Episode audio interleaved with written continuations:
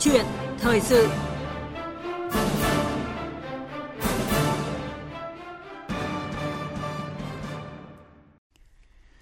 Thưa quý vị và các bạn, chỉ trong vài ngày, số ca mắc COVID-19 trong cộng đồng tại nước ta gia tăng mạnh không chỉ tại Đà Nẵng mà còn tại nhiều địa phương khác. Trước tốc độ lây lan và diễn biến phức tạp của dịch bệnh, công tác điều trị đang đặt ra yêu cầu gì? Các địa phương và người dân cần có những biện pháp khẩn cấp gì để phòng chống dịch bệnh này? Câu chuyện thời sự hôm nay chúng tôi kết nối với tiến sĩ bác sĩ Trương Hữu Khanh, trưởng khoa nhiễm thần kinh bệnh viện Nhi đồng 1 thành phố Hồ Chí Minh để bàn về câu chuyện này. Quý vị và các bạn quan tâm muốn đặt câu hỏi hoặc bày tỏ quan điểm với vị khách mời, ngay từ bây giờ thì hãy gọi điện đến hai số điện thoại quen thuộc của chương trình, đó là 0243 934 1040 hoặc 0243 934 9483. Chúng tôi xin nhắc lại số điện thoại là 0243 934 1040 hoặc 0243 934 9483. Bây giờ mời biên tập viên Thúy Nga bắt đầu cuộc trao đổi. À, vâng, xin chào tiến sĩ bác sĩ Trương Hữu Khanh, trưởng khoa nhiễm thần kinh bệnh viện Nhi đồng 1 thành phố Hồ Chí Minh ạ. Ông có nghe rõ tín hiệu của chúng tôi ạ? À, nghe rất là rõ. Xin chào chương trình À, vâng, à, thưa ông, hiện nay thì rõ ràng là bệnh viện đa khoa Đà Nẵng là nơi mà có số ca lây nhiễm COVID-19 nhiều nhất.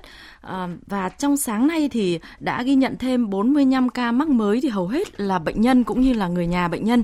À, vậy thì trong cái trường hợp này thì à, theo ông công tác kiểm soát à, nhiễm khuẩn cũng như là phân luồng người bệnh để làm sao hạn chế thấp nhất nguy cơ lây nhiễm gia tăng thì à, cần được thực hiện như thế nào ạ? thì mình thấy Đà Nẵng như vậy đó thì mình phải hình dung được là các bệnh viện khác ở trên toàn quốc cũng có thể xảy ra. Vâng. Cho nên mình phải dứt khoát là phải ờ, phân luồng lại, kiểm soát người đi vào, ờ, thực hiện khẩu trang đúng. À, những cái khoa phòng mà mình điều trị ờ, bệnh nặng á, thì không có được thăm nuôi và chống nhiễm khuẩn thật là tốt thì mình có thể mới mới có thể mà giải quyết được cái cái, cái tình huống nhỏ lặp lại ở giống như ở Đà Nẵng còn lẽ đương nhiên ở Đà Nẵng thì chắc chắn là mình phải phong tỏa những cái bệnh viện đó mình tầm soát cho hết những cái người mà mà mà trong bệnh viện. Rồi mình phát hiện ra những cái người đã mang mầm bệnh thì mình tiếp tục cách ly.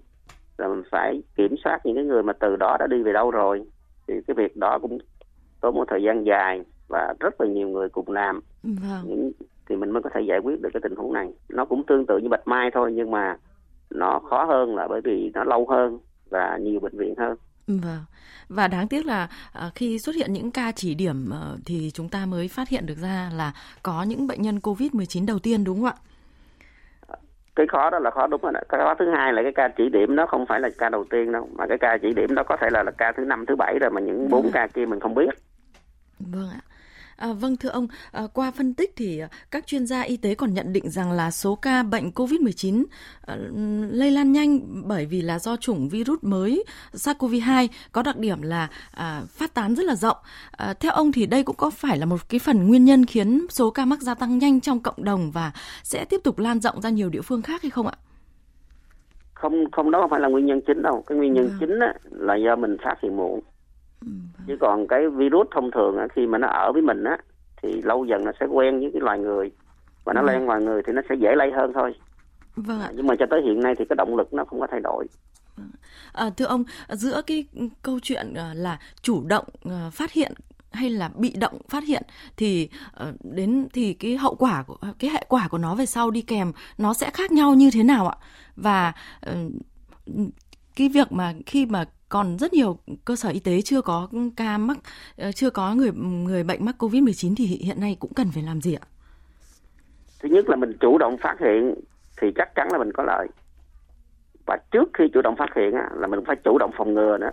Vâng. Thì thành ra cái công việc hiện nay của chúng ta phải làm là chủ động phòng ngừa, chủ động phát hiện sớm và chủ động cách ly sớm thì mình mới có thể giải quyết được là cái mầm bệnh nó không từ có từ ở trong trong bệnh viện mà nó phát tán ra môi trường xung quanh bởi vì chúng ta biết là cái môi trường bệnh viện là cái môi trường giao thương rất là rất là nhiều. Rồi người bệnh có rồi người lành có và người từ tỉnh này tới người tỉnh từ tới mà người ta di chuyển rất là xa. Cho nên cái môi trường bệnh viện khá là quan trọng để trong cái việc mà mình phải chủ động phòng ngừa. Thành ra à, bộ y tế cũng đã ra một cái tiêu chí là bất uh, muốn là tất cả các bệnh viện bắt tất cả bệnh viện phải làm đúng cái tiêu chí đó. Thì nếu mà chúng ta thực hiện đúng tiêu chí đó để mình đạt được cái khoản mà mà, mà an toàn khi mà mà mình hoạt động cái bệnh viện đó thì tôi nghĩ là nếu mình làm thật tốt cái chuyện đó và phải nâng cái ý thức của người đến khám bệnh rồi nâng cái ý thức của người nhân viên à, chăm sóc bệnh nhân mình nâng cái ý thức của cái người người đang bệnh thì chúng ta mới có thể giải quyết được cái cái cái hiện tượng ở Đà Nẵng và không không muốn xảy ra những cái hiện tượng tương tự ở những bệnh viện lớn khác. Ừ, vâng ạ. Và như Đà Nẵng hiện nay thì Bộ Y tế đã phải thành lập Bộ Chỉ huy Tiền phương để chống dịch bệnh và cũng huy trong đó thì huy động hàng nghìn người để mà à, cùng à, chi viện cho Đà Nẵng để sớm kiểm soát được dịch bệnh này. À, thưa ông, về công tác điều trị thì ừ, trong ngày hôm qua thì tại phiên hội trần quốc gia đối với các bệnh nhân mắc COVID-19 thì chúng ta cũng ghi nhận những cái bệnh nhân cao tuổi có tiên lượng nặng do mắc nhiều bệnh lý nền sẵn có và có những bệnh nhân thì đã phải chạy ECMO. Vậy qua thực tế lâm sàng thì ông nhận thấy COVID-19 thì nguy hại ra sao đối với những cái bệnh nhân ờ, cao tuổi hoặc là bệnh nhân đang có sẵn bệnh bệnh ờ, bệnh lý nền đấy ạ? À, chúng ta thứ nhất à, là chúng ta phải cần à, khẳng định lại với nhau là khi chúng ta thấy cái hiện tượng mà lúc trước chúng ta phát hiện thì cái số ca nặng rất là chậm nhưng mà bây giờ chúng ta phát hiện thấy là số ca nặng rất là nhiều nhiều hơn là như là người dân nhìn thấy thì điều đó không phải là bất thường đâu tại vì chúng ta đang xuất hiện cái nguồn lây ở trong cái khoa mà toàn là bệnh nặng không thôi. Vâng. ví dụ như khoa hồi sức rồi những khoa tim mạch rồi những cái phục hồi chức năng là những người có bệnh tật người ta mới đến đó để tập. Thì mình thấy như vậy có nghĩa là mình sẽ đón đầu một cái tình huống là những cái người mà à, rất là khó điều trị rồi à, những người có bệnh nền ở giai đoạn cuối rồi à, cũng là để mà duy trì cái chất lượng sống tốt hơn thôi. Thì mình thấy những cái người đó nguy cơ họ rất là cao cho nên ừ. mình thấy cái hiện tượng đó thì mình biết là à đây là một cái hiện tượng hết sức bình thường. Mình nên phòng ngừa cho những cái đối tượng khác. Thành ra cho tới hiện nay vẫn là cái việc bảo vệ những cái đối tượng nguy cơ à, đang mắc bệnh ở nhà à, đang ở nhà chưa mắc bệnh và đối tượng nguy cơ trong bệnh viện. Những cái việc đó bởi vì họ rất là dễ bị à, bị khi mình ta nhiễm covid thì nó sẽ đẩy nặng hơn cái cái, cái bệnh nền đi rồi nó dễ dẫn đến tử vong hơn Vâng ạ, tức là mình phải bảo vệ hai đối tượng trước mắt là đối tượng nguy cơ mà có bệnh nền mà đang ở nhà và đối tượng đang điều trị ở bệnh viện. À, nhưng với Đà Nẵng thì hiện nay số ca mắc thì ngày càng gia tăng thì trong trường hợp là à, có người người bệnh nằm viện ở đấy thì cái việc bảo vệ nó sẽ gặp khó khăn hơn rất nhiều đúng không thưa ông? Đúng rồi, nhưng mà có lẽ là Đà Nẵng đã đã đã sẽ làm theo cái cách là và chắc là mình đã có nguyên một cái bộ mà, mà một, cái ban chỉ huy để mà mà hỗ trợ Đà Nẵng thì lúc đó chúng ta sẽ phân ra chúng ta sẽ làm thật là nhanh xem là những cái người mà bệnh nền đó có bệnh hay không và giai đoạn cách ly như thế nào rồi giai đoạn ủ bệnh như thế nào. Rồi tất cả những viên y tế đó mình phải biết được những viên y tế đó có khả năng mang mầm bệnh từ chỗ này ra chỗ kia hay không. Thì nếu mà chúng ta làm đúng như vậy đó chúng ta cách ly những cái người bệnh nhẹ xa rồi cái người bệnh nặng thì ờ, một thời gian sau chúng ta kiểm soát được cái nguồn lây á, chúng ta chống nhiễm khuẩn tốt á, thì nó mới ngừng lại được. Vâng ạ. À, quý vị và các bạn đang nghe câu chuyện thời sự với nội dung là phòng chống COVID-19 đang đòi hỏi à, đặt ra những cái biện pháp khẩn cấp gì với sự tham gia của tiến sĩ bác sĩ Trương Hữu Khanh, trưởng khoa nhiễm thần kinh bệnh viện Nhi đồng 1 thành phố Hồ Chí Minh. À, quý vị thính giả quan tâm đến nội dung này, muốn gọi điện đặt câu hỏi với vị khách mời của chúng tôi thì có thể gọi điện đến số điện thoại là 0243 934 9483 và 0243 934 1040 ạ. À, vâng xin trở lại uh, câu chuyện hiện nay thì cái việc truy vết những cái ca mắc đầu tiên cũng như truy vết thì đang gặp rất là nhiều khó khăn và chúng ta vẫn hầu như chưa chưa truy vết được. Vậy trong trường hợp mà không truy vết được à, những cái ca F0 thì cái giải pháp của chúng ta theo ông thì cần như thế nào ạ?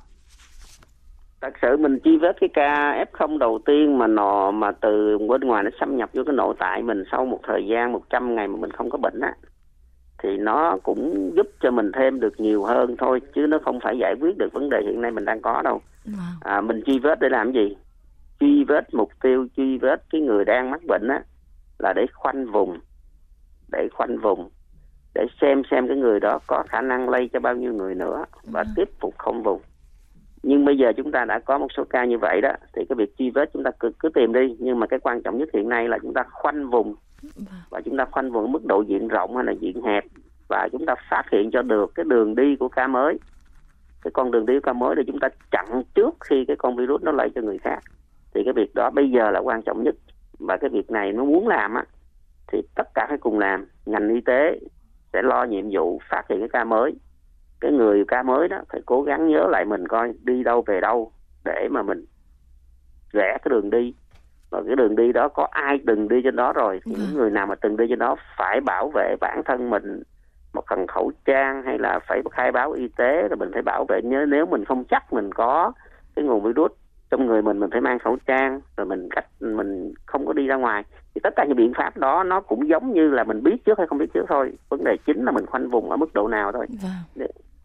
Có thể nói là hiện nay thì công tác khoanh vùng và kiểm soát ừ, để không để để hạn chế thấp nhất bệnh nhân mắc mới thì vô cùng quan trọng.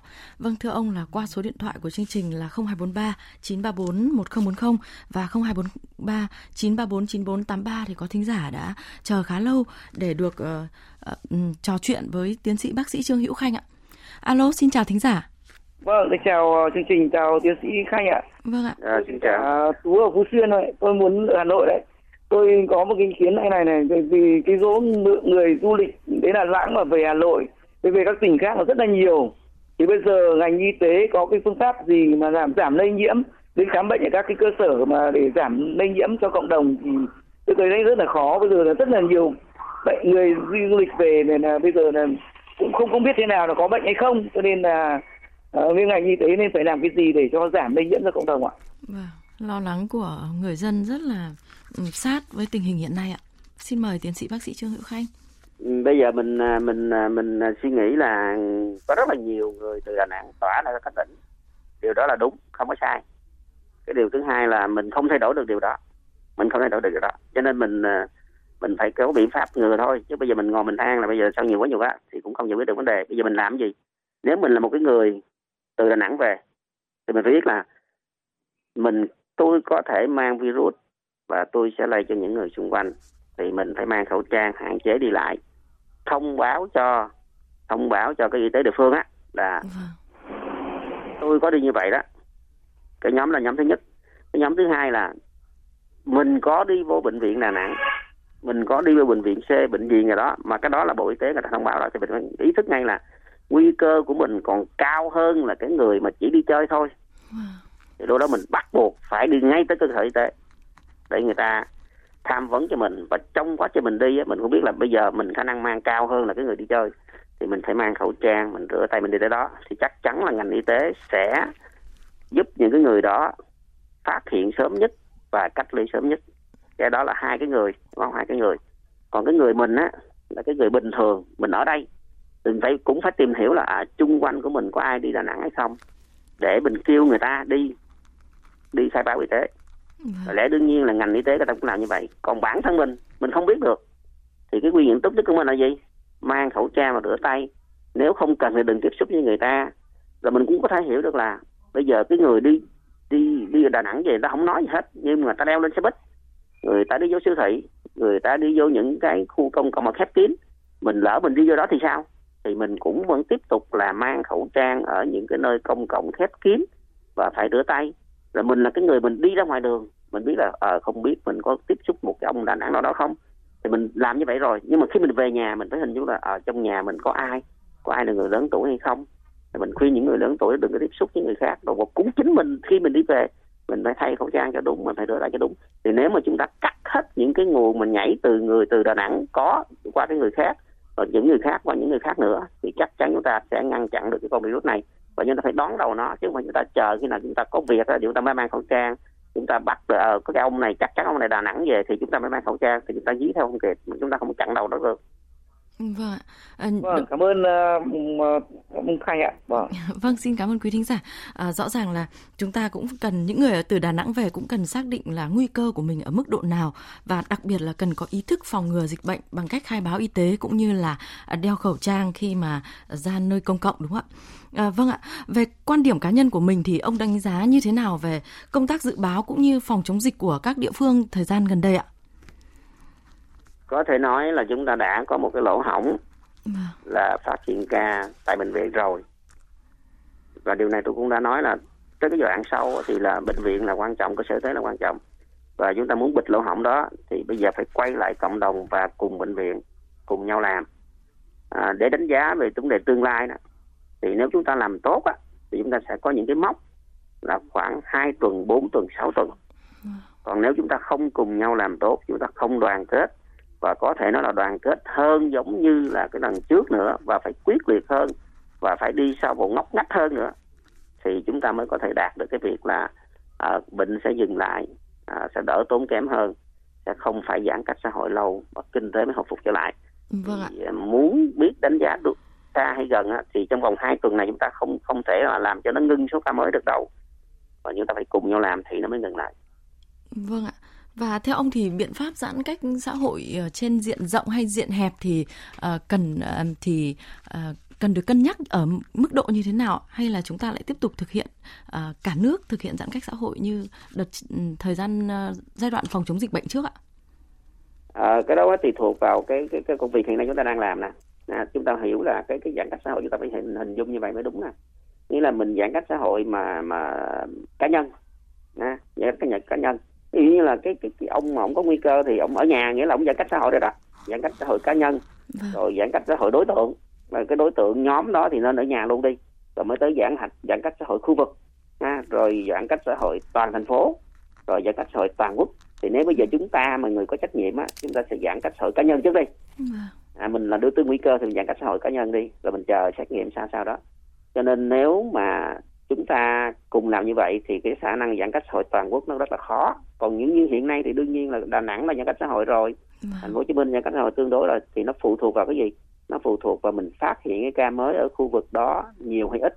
Mình có vẽ được cái đường đi của những ca mới đó hợp lý hay không? Vâng. và cái nguy cơ đường đi như thế nào? Chúng ta mới quyết định được là mình giãn cách xã hội ở mức độ nào. Vâng ạ và cũng uh, thính, những thính giả quan tâm lại tiếp tục uh, muốn gửi câu hỏi đến uh, tiến sĩ bác sĩ Trương Hữu Khanh ạ. Uh, xin mời ông cùng lắng nghe. Tôi là Nam, à, đang sống ở thành phố Hồ Chí Minh tôi có một cái quan điểm như thế này khi uh, dịch Covid nó quay lại lần thứ hai thì nó cũng là một cái sự mà ông cả ai mong muốn cả nhưng mà chủ yếu bây giờ cái phòng chống với lại cái ý thức của người dân đó là quan trọng nhất như thành phố Hồ Chí Minh mấy ngày nay tuy rằng chưa có ngăn cấm gì hết đó nhưng mà ý thức của người dân người ta chấp hành rất là tốt cũng còn một số những cái người người ta chưa chấp hành xử lý những người này thật nặng để noi gương cho ờ, những cái người mà người ta không chấp hành. Vâng ạ. À, xin mời ờ, tiến sĩ bác sĩ Trương Hữu Khanh trao đổi lại với vị thính giả của chúng tôi. À, rất mừng là anh Nam là đã đã đã nhận thấy là là là, là cái cái cái cái thói quen mà mà mà, mà ủng hộ những cái phương pháp phòng ngừa ở người dân ở thành phố Hồ Chí Minh là, là bắt đầu có rồi đó. À, tuy nhiên mình đúng là cái cái cái việc mà ngoài cái chuyện nhắc nhở người ta cùng nhau tuân thủ theo hướng dẫn của À, của của ngành y tế rồi cũng như là cái phương pháp phòng ngừa mà cơ bản á thì đúng là phải mình phải có cái biện pháp xử phạt nếu mình nhắc không được mình phạt thôi tại vì cái, cái ý thức cá nhân hiện nay đó là phải gác lại bởi vì cái chính là phải lo cho cộng đồng và cái cộng đồng á nó trả giá quá đắt. Rồi từ cộng đồng rồi qua tới kinh tế rồi qua tới rất là nhiều cái gánh nặng cho toàn cộng đồng thì chắc là phải xử phạt. Vâng ạ, và tôi nghĩ phải xử phạt một cách uh, rất là nghiêm khắc, à? nghiêm khắc vâng, bởi vì là thực tế có những bệnh nhân đã vi phạm ừ, sau đó được vào điều trị. Và điều trị xong thì bệnh nhân lại được ra viện. Chứ không chưa từng có ai là uh, bị xử lý những cái vi phạm như là gian dối hay là uh, trốn ca khai báo y tế và cùng một số cái quy định khác trong cái luật phòng chống bệnh truyền nhiễm đấy ạ. Vâng, có Đúng thể rồi, chúng ta phải uh, xử phạt mang tính răng đe chứ không phải là mình cứ nhẹ nhẹ nhẹ nhẹ Vâng ạ. Và có thể nói là sau hơn 3 tháng dịch bệnh được kiểm soát tại Việt Nam thì uh, người dân đã có những cái tư tưởng lơ là, chủ quan trong phòng chống dịch. Bây giờ thì uh, khi mà dịch bệnh thực tế đã quay trở lại thì uh, chúng ta thì cần thiết lập lại những cái thói quen bắt buộc gì cho bản thân và với các địa phương thì cần chuẩn bị những cái kịch bản ứng phó ở cấp độ ra sao để mà um, không lặp lại cái câu chuyện như ở Đà Nẵng ạ. Đầu tiên á là cái cơ sở y tế phải làm phải làm đúng với cái hướng dẫn cơ bản của của của ngành y tế. Và phải làm đúng cái hướng dẫn mà phòng chống truyền nhiễm à, phòng chống à, lây chéo à, phòng chống nhiễm khuẩn bệnh viện trong bệnh viện và đặc biệt là những cái khu vực mà điều trị bệnh nặng bệnh mãn tính bệnh ở giai đoạn mà mà mà suy nhiều cơ quan. Điều đó là vâng. bắt buộc phải làm hiện nay bệnh viện là quan trọng nhất cái thứ hai là ở cộng đồng thì mình phải kích hoạt lại cái gì mình đã có của cái đợt dịch trước và quyết liệt hơn nữa. Và đòi hỏi là sao? Đòi hỏi là tất cả những người cùng tham gia mỗi cá nhân rồi mọi người rồi mỗi khu vực mỗi cơ quan thì mình chỉ có thể làm cái cách đó thôi dưới cái sự uh, gọi là nhạc trưởng của cái ban quản lý cái ban mà, mà, mà phòng chống của, quốc gia đó ừ. rồi từng địa phương thì mình mới giải quyết được cái cái tình huống mà mình đang gặp khó khăn hiện nay vâng ạ, à, tức giải pháp ông đưa ra là à, các cơ sở y tế thì à, cần phải kiểm soát tốt dịch bệnh và thứ hai là à, kích hoạt lại công tác phòng chống dịch tại cộng đồng, đúng không ạ? Đúng rồi. Ừ, vâng ạ, à, xin trân trọng cảm ơn tiến sĩ bác sĩ Trương Hữu Khanh, trưởng khoa nhiễm thần kinh bệnh viện Nhi đồng 1 thành phố Hồ Chí Minh và cũng mong ông là luôn giàu sức khỏe để đồng hành cùng công tác phòng chống dịch của nước ta. À, xin cảm ơn chương trình, xin chào mọi người. Vâng ạ.